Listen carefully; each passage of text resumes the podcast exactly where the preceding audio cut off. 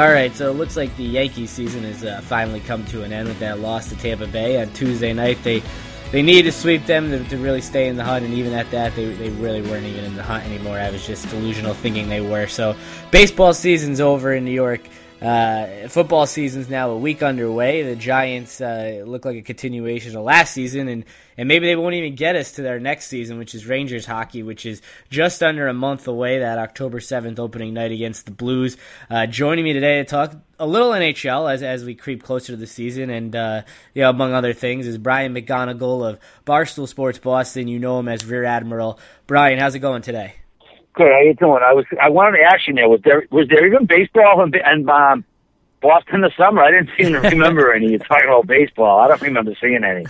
We're so used to. Uh, uh, well, it was for a while. Both seasons going through at least September, then October, and now. Uh, we dropped out of that mix last year. You guys joined us uh, this year, even even sooner, even like before the All Star break. So pretty brutal summers for uh, New York and Boston baseball, and uh, it's kind of crazy to think growing up a Yankees fan and hating the Red Sox, and then going to college in Boston and having so many friends that are Red Sox fans, and and to see them win last year when really, uh, you know, last year was was should have been what happened to them this year and what happened in 2012, and they somehow every single thing went right for them, and I you know I consider it to be like almost a 12 team NFL parlay they hit for last year. No one got hurt, everyone stayed healthy, and then they got the, the you know the magic and timely hittings in October, and uh, they sandwich a championship in between two miserable seasons. It's quite a thing. It's almost like I don't even know how much this one's going to be remembered compared to 04 and 07. Of course, 04 was the the big one. 07 was nice, but you know, I, I mean, I mean, from my own perspective, I went to a game last year. Uh, it was very unexpected. Uh, a friend of mine who works in law enforcement was able to get me into a game. I mean, I was wearing nylon pants and a borrowed hat. That's how, how I didn't know how much I didn't know I was going to the game. And I couldn't even tell you honestly, Neil, what game I was at last year. I couldn't tell if it was the first game, the second. I don't, you know, I, I it just wasn't the same. Now I went to New York in '04, and uh, in, for Game Seven, I was in St. Louis for the two games there, and I can tell you a breakdown every five minutes. Well, at least until I blacked out down New York. I still don't know how I get back on Manhattan, but you know, every little detail you remember. But last year, it was just, I mean, uh, even being at Fenway, it just didn't feel like the World Series, as bad as that sounds. It just, it was just kind of hanging out. And, and uh, yeah, it's going to be weird. It's been sandwiched around a bad couple of years. On, uh, but the bottom line is they won. I, I think their attitude had a lot to do with it. I think had a lot of guys who played pissed off, played with chips on their shoulders. And, and uh, like I said, nobody got hurt. They got timely hitting. And they kind of lucked out. You know, everything came up bases for them. Whereas this year, it's, know, been the opposite. Nobody really came through for them. But like I said, on my radar, they're, they're pretty low on my radar for now for local sports. So whatever. no, I'm not really crying in my beer over here. Well, that's the thing I think uh, with the championship runs, and they're so unexpected, or at least that one was. Uh, and I think you know, for me, growing up uh, with the the mid and late '90s Yankees, and and you know, being in fourth grade when Derek Jeter started his career, and growing up as he grew up, and now watching his career come to an end. Uh, to think back about those teams in the late '90s, early 2000s, even 2009, and you realize like w- with the Yankees this year, I mean, 80% of their starting rotation was lost for the entire season. I, I know Tanaka might get a start here at the end of the season, which doesn't really make a lot of sense since the season's over. But I mean, they've had so many injuries the last couple years. Uh, just the thing about you know staying healthy for 162 games and, and to go back to you know when they won four out of five years and, and it could have even been more than that if if uh, you know Mariano a couple things go differently in Arizona but I mean to stay healthy I, I guess really a championship in any sport shouldn't be taken for granted um, especially especially in baseball for how long and grueling the season is every day and and along those same lines with uh, the Rangers here last year um, I, I, I was ecstatic that they got past the first round. You know, I thought they had to get past Philly, and, and anything else was sort of extra. And then um, when they do that, and then they move on uh, past Pittsburgh when they're down three one, you just assume they're going to lose, and they get past them, and then you think, oh, we're in the Eastern Conference Finals. You know, anything else is uh, added from that, and then they get to the finals by beating Canadiens. And once you're there, you realize you better win because you're never sure if you'll get back there again. For the Rangers, it's been 20 years, and who knows when they'll get back there in the future. Exactly. Yeah, it was a long way for you guys. Uh, Twenty. Uh, you know, I'm sure other cities may beg to differ, but 20 years for for the Rangers, it was a long time. Uh, you know, and you guys, I think, uh, probably just the team was just spent, um, you know, kind of like Montreal was spent after the Bruins series. I think after the, the three prior series, the Rangers just didn't look like they had a hell of a lot of gas left. Uh, I up uh, Brodeur, Lundqvist looked a little, you know, little kind of hitting the end of the road there. He wasn't his stellar self. I thought, you know, if he was top notch, they could have maybe stole a game or three, but.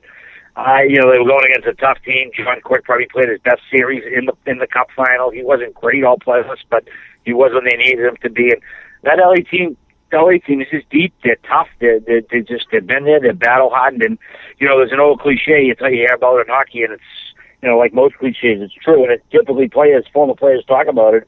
Is you got to learn to win. And um, you know, the Rangers hadn't really gotten that fight until this year, and and now you know they know next time they're what it's going to take. And similar like with the Bruins back in, but you know, 08, 09, they were kind of gradually getting there. And of course, 010, they had the awful collapse versus the Flyers. But I think in hindsight, it ended up being a, a good thing for them because, you know, it showed them you can't really let your foot off the pedal. You have to kind of mentally, physically always be there and be ready. And, and uh, you know, it's, I think the Rangers, by, you know, it was a tough series in the final, but I think they did learn, learn to win. I think a lot of guys on the team learned what it takes to win. And it wouldn't surprise me at all to see them right back there again next year. Um, going to obviously need some help, need a lot of things to go their way. But if Lundqvist stays stays good, stays healthy, then uh, I expect the Rangers to be right there again next year. Yeah, I've always bought into that theory about you know you have to learn to win, and you look at it took the Oilers losing early on uh, to to go into their dynastic run, and not that the Rangers are going to be a dynasty or anything, but that seems to always happen. Like you mentioned with the Bruins, it happened with the Penguins losing the Red Wings, and they win the next season. I think the thing that stings the most about what happened in the Rangers season is, season is that uh, their path to the finals sort of broke perfectly for them. And with Boston getting knocked out, they drew the Flyers in the first round, a team that they're used to and could beat. And it almost reminded me of the Giants run a few years ago where, you know, they got the Packers and the Saints ended up losing to the 49ers because if the Saints get through that game, the Giants go to San, uh, New Orleans and they lose, and then the Saints play the Patriots in the Super Bowl. But it, it just seemed like one of those things where everything went the Rangers' way and they had I, I, think the thing that stings the most though is they had a chance to win that series and history will show they lost in five games but you know they blew uh, two two goal leads in the first two games. They lost all three overtime games another uh, the last one in double overtime. So that series was there for the taking and and while the kings entered as a dominant heavy favorite um, they didn't really look that way even though they did come away with the cup no, you're right. You're right. It was. I mean, you, we typically don't think of a five game series as, as a great series because you know one team apparently dominated. But but that's a good point. That was a series where a lot of those games could have went either way. Um, you know, of course they didn't because the Kings were that much better. Um, but there's been a lot of series over the years. I mean, I remember one one year. I Christ, I want to say it was '96 and '97 it was Chicago and Colorado, and it was, and it was I think Colorado beat them in five games. It was one of the greatest series I've ever seen. I think there were four overtime games. It was just unbelievable hockey. You know, pretty big rivalry. A lot of guys didn't like each other, and it was fantastic hockey. And it was you know a five game series, but it just always stuck with me that just you know. I, you know, it doesn't have to be a, a six or seven game uh, slobber knocker for it to be an outstanding series. And yeah, I, I thought the Rangers a couple bounces might have went their way, but you know, it's just I guess when everything goes the other way, I just wasn't meant to be for this year. You know. Well, I was looking back, and the last time we talked was February 28th, so it's been it's been quite a while, and uh, so there obviously we didn't talk after the way the Bruins season ended, and uh, you know from going to school in Boston, attending a lot of Bruins games, a lot of Bruins Canadiens games, and always seeing those uh, those buses outside the Garden where all the fans come down from Montreal and sort of take over Causeway Street and halftime pizza for the night, and uh, I, I think yeah, take, takeover is a little bit of an exaggeration. well, they, uh, you know, we let them we let them hang out for a little bit. They don't take out. They don't take it over. well, I, I think you know, unless you're there, you know, obviously Bruins Canadiens is um, a magnificent rivalry and one of the best, uh, you know, one of the tops in sports. And, and, when they play in the playoffs, it's certainly at the top. And to see, you know, the Bruins lose that series, I mean, I, I think that those were the two teams that were evenly matched. It was sort of like it, you felt like going into it, it could have gone either way. But then when the Bruins took the series lead, you felt like they would just um, put them to sleep. But I don't know if it's from social media now or whatnot, but it just seems like that series has become, or, or that rivalry has become heightened over the last few years. And uh, I don't know how you guys deal with ever losing to those people.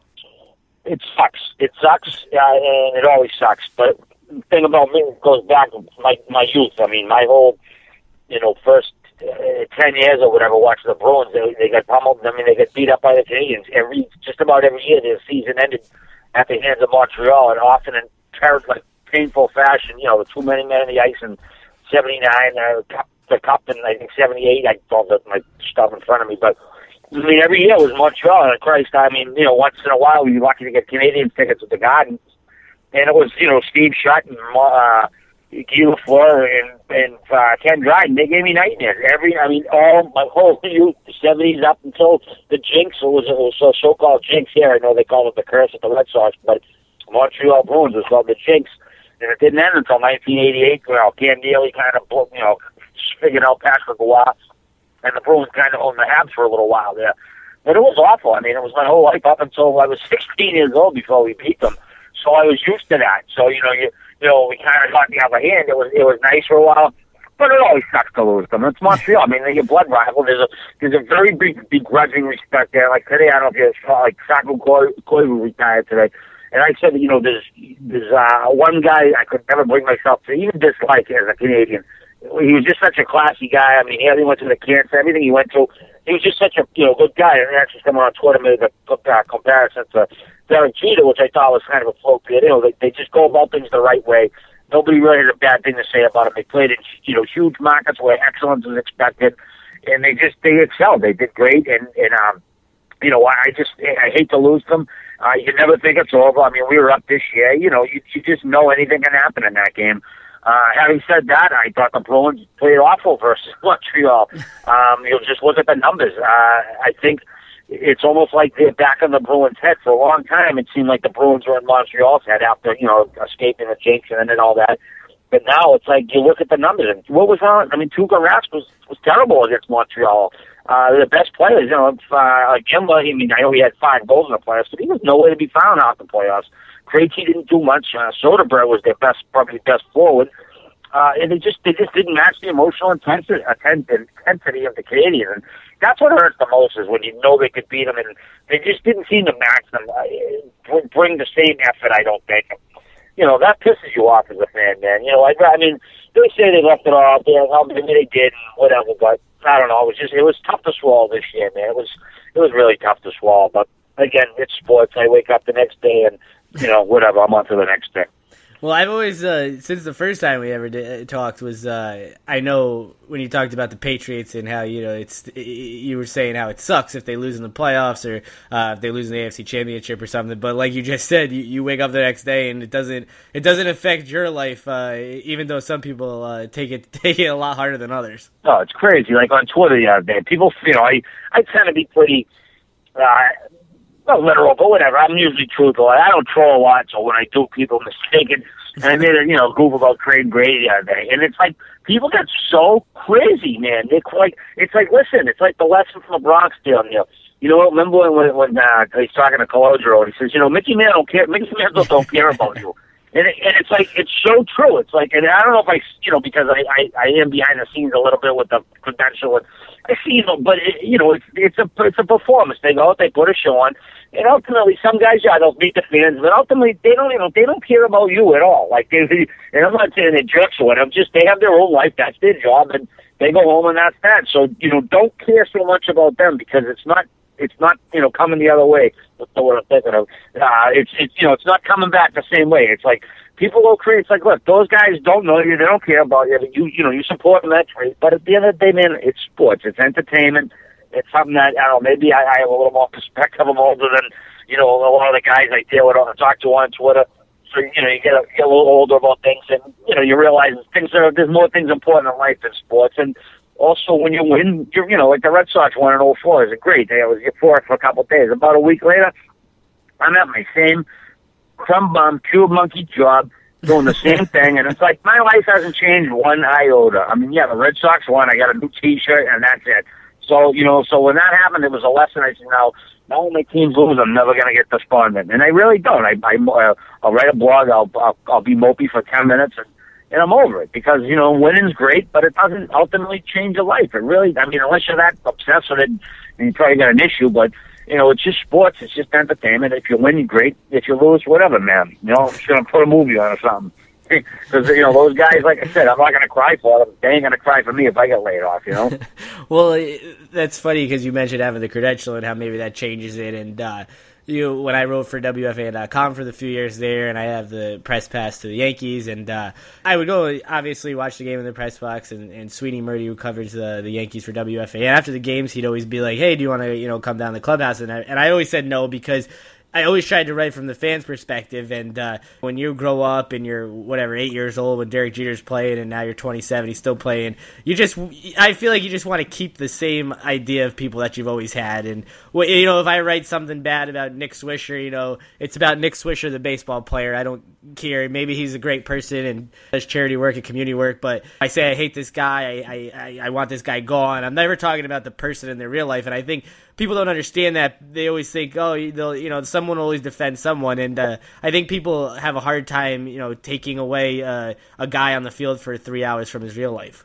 Yeah, I, mean, I think that you know fans might have that problem, but my you know my experience, the players really, I mean, they really don't give a crap. They don't. I mean, they say they don't read it, but they do. I mean, they do read the stuff. I mean, uh, but they, they don't care. I mean, I really don't think unless you're making a personal attack, they don't care. They don't. I mean, that's because there's so much written written about it nowadays with the blogs, the regular media, the, the school, the the team covered media. I mean, it, it's endless. It's the same quotes get retweeted. You know, right when a story breaks, it's the same stuff. It, and it's it's like you know they don't they don't care if you're writing about them. Like I said, you're writing something bad about them or personal or whatever about them screwing around, and that's one thing. But you know, I mean, I, I think that you know I had a my credential the first year and my for two months, and I wrote to fire the coach. And I was in the locker room for, you know, two days later or whatever, three days later, and, you know, no one, no one gave me a funny, none, I didn't get looked at cross, cross-eyed, because again, they don't care. There's so much stuff out there being written, you know, and it's funny. I actually apologized to Claude when they wanted Nick over, and I said, I know you don't read, you don't read it. I said, but I said, I did, I did call for you to get Kieran back in uh, December, and I've never been happy to be so wrong. He was kind of laughing like, oh, thanks. I mean, you know, he didn't read it. He wasn't brought to his attention. It just, you know, like I said, they, they don't care. It's just they know it's being written. They they give the quotes, especially hockey quotes. I mean, you're never going to get a, a, a great, really great quote on the record now. I mean, the, the team releases all the information. It's just, you know, it's almost like a dog and pony show. That's why I like the blogs like ours because, you know, we're able to give our opinion, you know, a little more unfiltered, I guess, than than some other places, and kind of, you know, give our perspective because you know, game stories are, are, are passe. They're so old. I mean, who, who needs a game story anymore? Everyone sees the game or sees the highlights before midnight. They're so played out. I mean, the quotes from most players are just blah blah blah. You know, I mean, you know, you got to kind of like dig in between and you know, kind of you know, analyze your own way, and, and you hopefully you you know find something, find a niche like you have, like I have, and you know, roll with it. Well, like you mentioned there with game stories, I mean, what's the point? You know, it, it doesn't even make sense that people uh, read game stories or write them, take the time to write them, or newspapers. I mean, obviously that's a whole different thing why they're still even printed. But to have these uh, ideas that you need a, game story or a sidebar or some feature, I mean, um, like you said, these teams are handing out the quotes. They're already transcribed. No one can really get the one-on-one time they used to, so no one's getting a unique thing, and no one's beating anyone or scooping anyone on stories. Even though people on Twitter and uh, you know beat reporter nerds who think that um, that that aspect of journalism still exists exists, you know, they'll be like, hey, uh, Jon Heyman will say, uh, Mark Teixeira signs with the Yankees. Uh, Ken Rosenthal had it first, as if anyone cares who had it first or second.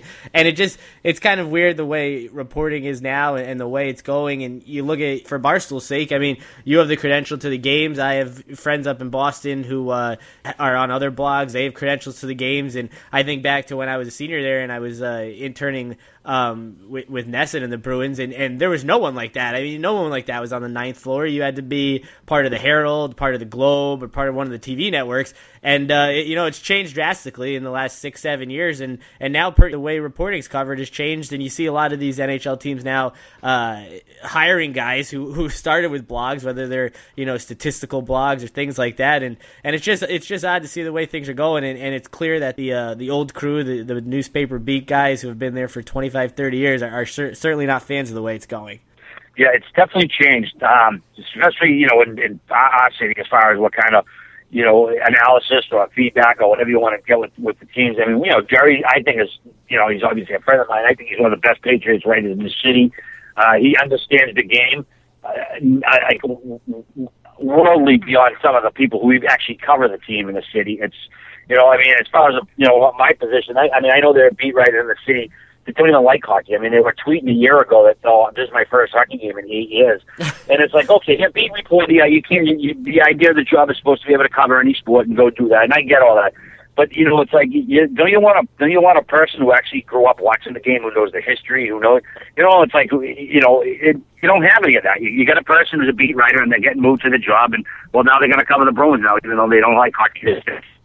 Don't care for the sport. Well, you know, why why am I going to want to read this person now?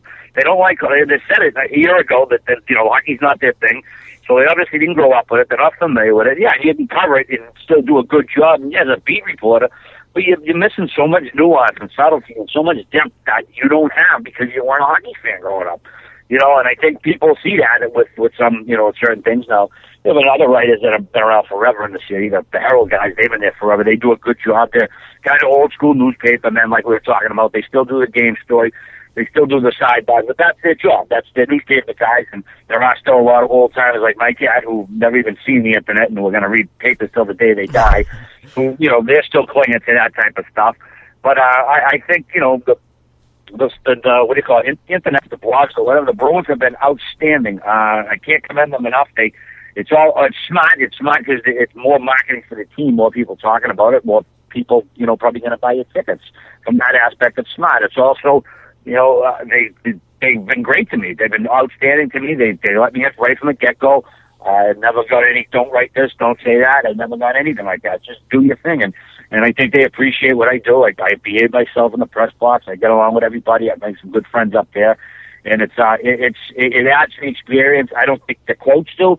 Where I get a lot of sp- chunk is talking to people in the press box. I get more gossip and more stories up there. I mean, I'm not stuff I run with all the time or I put in a blog but you get a lot up there. I, I've become pretty friendly with a few former players and scouts and whatever, and you know that's where you hear the real story. That's where you get the real dirt. So uh, for that for that end, it's it's good to have that. And, you know, we I think you know that Boston would bring a different perspective. Uh, Dave has been great as an editor. He doesn't. I mean, he's great that he's not the biggest hockey fan, so he can't really pick my pieces apart too much.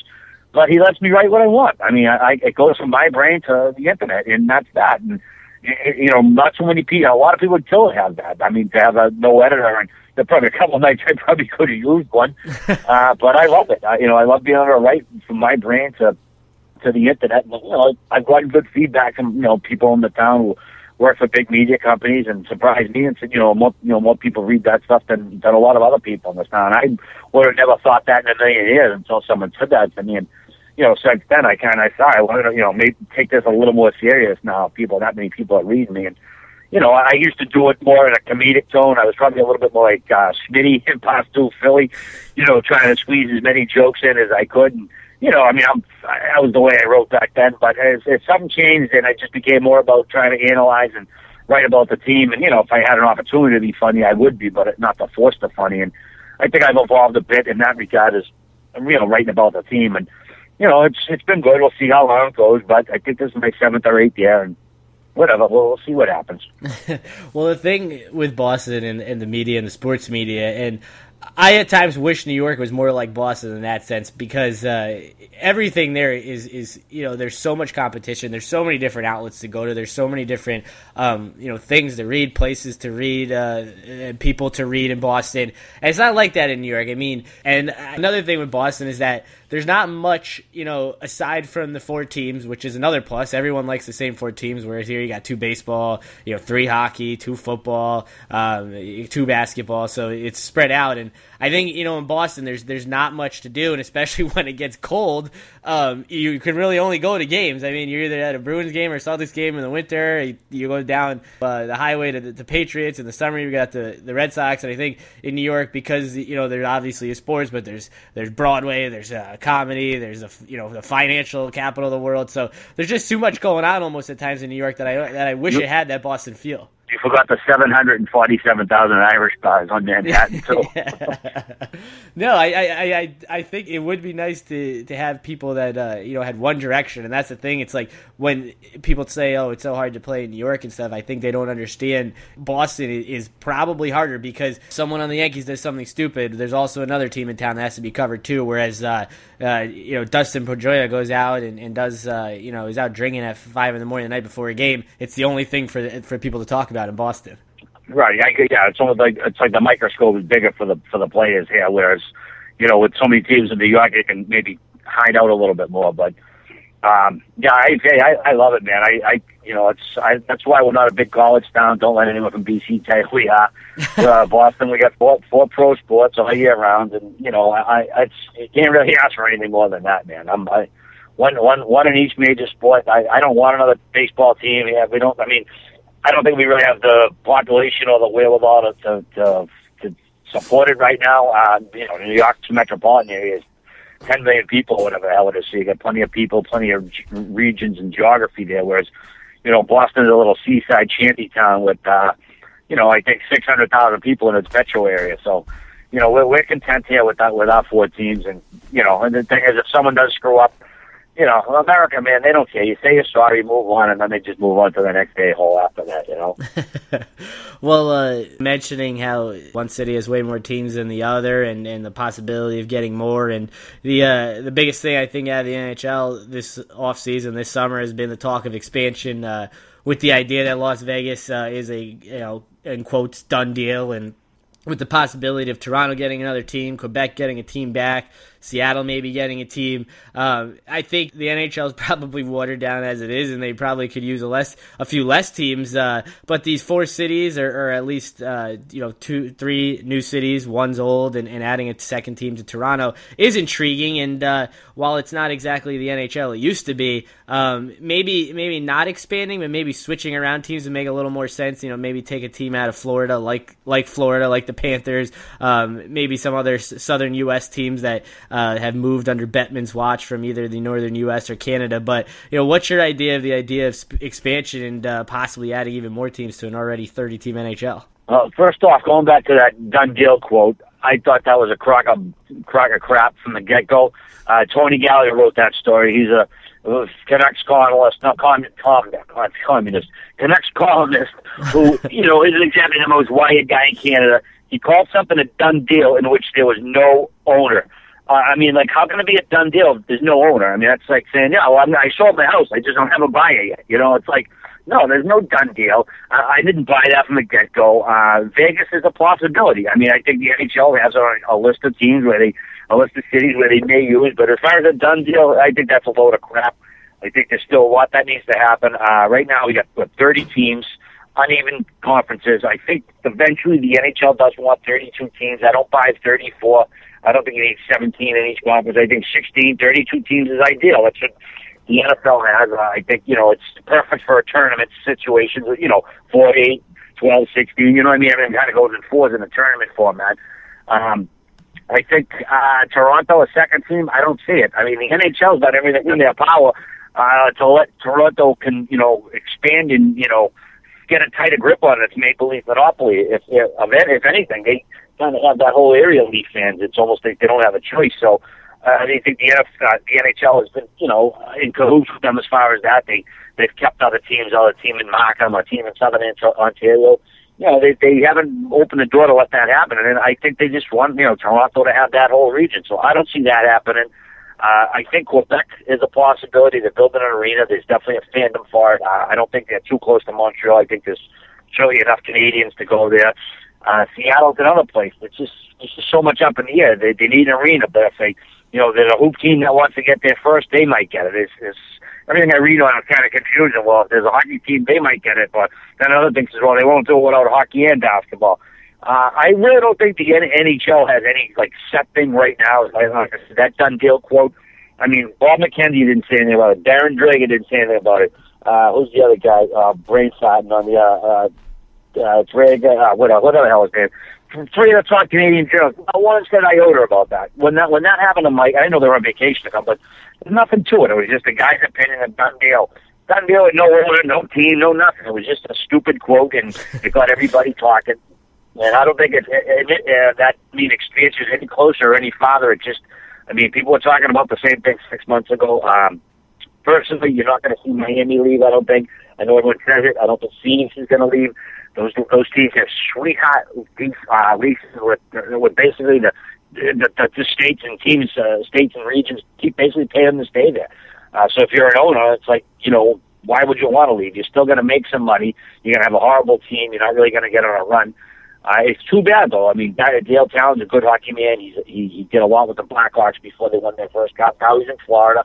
He's trying to do it again there, and it's just so tough to do when there's no one going to games. I mean, it's not even a revenue thing. Well, obviously it is a revenue thing, but it's just you know, it's like how are you running a team with no one coming, man? And you know, Phoenix, they're going to try again after ten. You have to feel for ten years. They think they're going to get stable in the next two.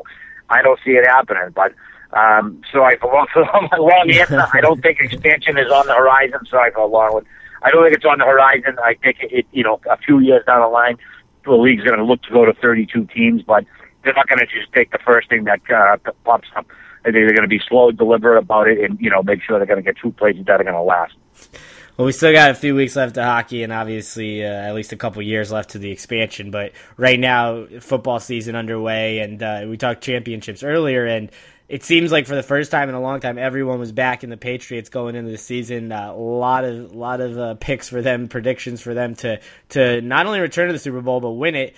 Uh, and then they come away, you know. Well, we'll start actually before the season with their over under win total, which seemed um, kind of low because the, the, the last time they didn't match eleven was, uh, you know, I think two thousand and nine. And uh, aside from that, I mean, they even matched it when Matt Cassel took over for Tom Brady, so that seemed low to begin with from a gambling wagering uh, standpoint. But the Patriots to come out and, and, lose like that to the Dolphins, that's not a good way for uh, for Boston there, who who missed out on the baseball season to go right into football. Miami has always, always, always played them tough down there, especially this time of year. I went to a bachelor party know, sometime some years ago in, in September. And it was so hot. It was like never again will I do this. We we we actually left at halftime of the game and went to the bachelor party, uh, pass game for the bachelor. Half of us left at the game. It was so hot and humid. I mean, it was so uncomfortable. You couldn't drink because it was so hot. And and the Patriots just have always had a rough time when they play down there early in the year. So I wasn't surprised at all. I didn't bet them that game. You know, I didn't I didn't like them. I didn't like them laying points at all. Um, you know, they look good in the first half, but you know, they're a team. Uh, they they added a lot of parts this year. Um, they they were kind of a dumpster fire the other day. They, you know, Brady we was so used to him, you know, getting it together, but frankly, he's been um he's been a misfire the last few times. I mean, you know, you were so used to him. He did it for so long, and you know, the last couple of years, man, it's like you can remember the times he didn't get it done more than the times he has. And you know, I mean, it's not a uh, you know, a personnel thing of not having a receiver or, or a crappy offensive line? Or is it a guy, 37 year old guy, you know, losing his, losing it, losing his game? I mean, that's what happens. You play sports and you lose it, you know, and, and it could be Brady just kind of hitting that wall. Uh, I don't know if that's the case. I, you know, he was great last year. He got to a conference championship that no one saw them going to. Uh, besides this week, though, I don't see them losing in Minnesota this week, especially going against the, uh, the guy basically who Belichick and Brady know every week. There's Matt Cassel. Um, you know, Minnesota's an atrocious team last year. I know they got a couple of good running backs. Um, but the Pats are going to be angry this week. They kind of, last week was kind of reminded me of when a good goalie, deal has a really bad game and his next game you know, he's going to have a shutout or like a one goal game. I think that we'll see that with the Pats this week. I think we're going to see an angry, uh, a little more fierce team. Uh, team. I like to want to see a little bit more of what the Patriots are this week in, in Minnesota than what we saw last week down in South Florida. Well, I know you uh, tweet your picks sometimes to you know what you're looking at, and, and it seems you, I know you're a big puck line guy during the NHL season, and a lot of times you have those reverse lines that get you like plus six hundred, plus seven hundred. So you know, what do you look for uh, NFL season? What's your uh, what's your strategy? Um, it's funny. Sometimes I'll look at the beginning of the week, and if something jumps out at me, I'll throw I'll throw it in, thinking the line might change or whatever. I don't always have luck doing that. So lately, my strategy honest to God, is 12 o'clock, you know, turn on, open the paper, or turn on the computer, or whatever, and then just go. And I just like pick, like some weeks I don't even look at who plays. No, I'm not even kidding. I'll do my fantasy, but I won't pay attention really to who plays who. And then Sunday I'll just, I just go go with my gut. It's I don't break it down by numbers and. You know, I, I understand guys who do that. I'm not really a statistics guy in any aspect. I hate I hate numbers. I'm more of a English major guy, not a math major guy. So I don't really get into the analytics of it. I, uh, you know, some guys do and make money that way. I'm a gut gambler. I, I just go, I look, and I'll say, I like them, I like them, and I like them, and and go and bet them. But I'll, yeah, I do seek seek out alternate lines. Like the other day, I had um, but if I look, I don't have my stuff in front of me, but I had one the other day. Oh, San Francisco was minus ten and a half and you're getting back like uh, I think it was two twenty instead of you know laying four and getting back a hundred for your hundred and ten. You put up ten and a half points, but you're getting back two twenty. So I, I hit that. You know, it's I, I like to find bets like that where you say to yourself, okay, I think this team, you know, I think they have out and you know find a line corresponding to that, and you know you can make a few more bucks than you would just you know laying the three or four points. All right, Brian. Well, we'll have to we'll have to talk again here uh, as we get closer to hockey season, and as football season gets a little farther in. But uh, thank you for joining me today. And uh, we didn't have a baseball season, but uh, hopefully both cities can have a football season. Absolutely, pal. We'll be talking soon. And um, if you're liking anyone this weekend, um, I'd say take Jacksonville six points. Washington shouldn't be giving anybody six points. And um, take San Diego at home with six points. I don't care if they're playing Seattle. All right. Well, uh, I'll have to remember that for the next time, so we can you can look back and see how it went. Underdogs are the way to make money in the NFL. Trust me. all right, all right, Brian. Thanks again. And have a good night. Thanks for having me, brother. Anytime.